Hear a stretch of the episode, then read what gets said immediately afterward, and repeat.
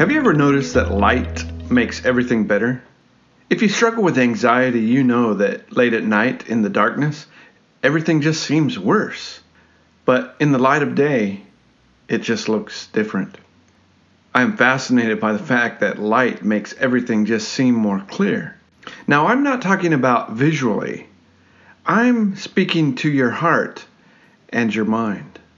I've always been a morning person, so I suppose that probably makes a difference in my perspective of the first light.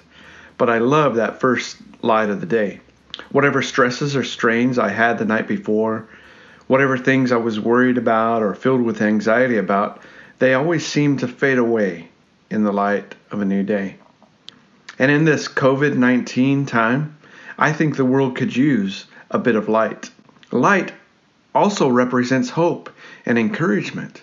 In fact, evil is always represented by darkness, but light always represents life. In fact, in the Bible, it talks about God as being light. It's not just that God is a light, it says quite clearly in Scripture that God is light. And in fact, his Son Jesus Christ is the light of the world. I love how the Apostle John writes about this in 1 John 1. John starts out by saying, God is light. And if we claim to have fellowship with him, yet walk in darkness, John says we are liars. But if we walk in the light as he is in the light, we have fellowship with him, and the blood of Jesus purifies us from all sin. I think most people make the assumption that walking in the light means living without sin, whereas walking in darkness means living in the midst of sin. But is this a correct way to understand it? Because the very next thing John writes about is that if we claim to be without sin, we deceive ourselves and the truth is not in us. So I'm left asking the question if we walk in the light rather than darkness, what does that actually mean? It obviously does not mean that walking in the light leads to a sinless life. Because if you claim to be without sin, you are a liar, according to John. John says, the truth is not in you. So, what does John mean by this? The Apostle John continues his thoughts in chapter 2, where he says, I write this so that you will not sin. So, his priority in writing the letter is to help us to not sin. However, he then proceeds to tell us about our advocate, Jesus Christ, who is the atoning sacrifice for all of our sins.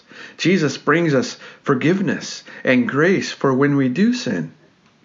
Because in reality, we still sin, even after we come to know Jesus Christ and follow Him.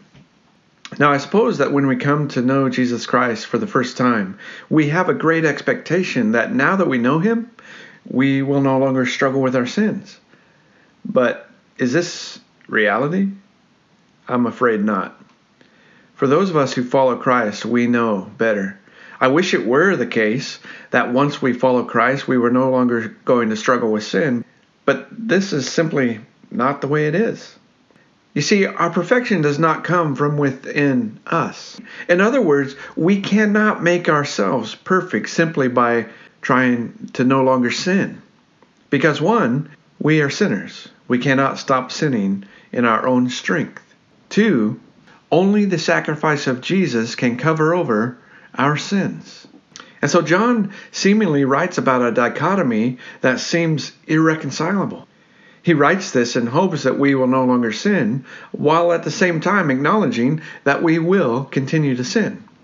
And later in chapter 2, John tells us exactly why he wrote his letter. He says, I am writing to you because your sins have been forgiven on account of his name.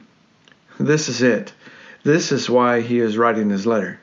This is really a summation of the entire Christian life. The Christian life is not about being perfect, it's about following Jesus and accepting his forgiveness for our sins. And the closer we walk with Jesus, the less we will desire a sinful life. However, this is not a one off task. Each day when we rise, we must learn again how to walk with Jesus day by day. For far too many people, I suppose, they either love the sinful life so much that they don't even bother with Jesus, or they are trying to fix their sinfulness in order to come to Jesus in the first place. But I believe that God is far more interested in our pursuit of Him than He is in our perfection. God already knows that we are sinful people. He knows that we cannot be perfect on our own. Had there been a way for us to become perfect on our own, He would not have needed to send Jesus into the world. You see, it is really as simple as this. When we are in pursuit of Him, it's not that we become perfect, it's that we desire sin less. Or maybe it is not even so much that we desire sin less, as much as it is that our attention is on Him and not on our sinfulness. The atoning sacrifice of Jesus makes us appear before God as perfect and righteous, even though we are imperfect people who still sin. And so for me, the question is this How are we pursuing God in our life each day? Are you chasing after Him? Or is He just an afterthought in your life?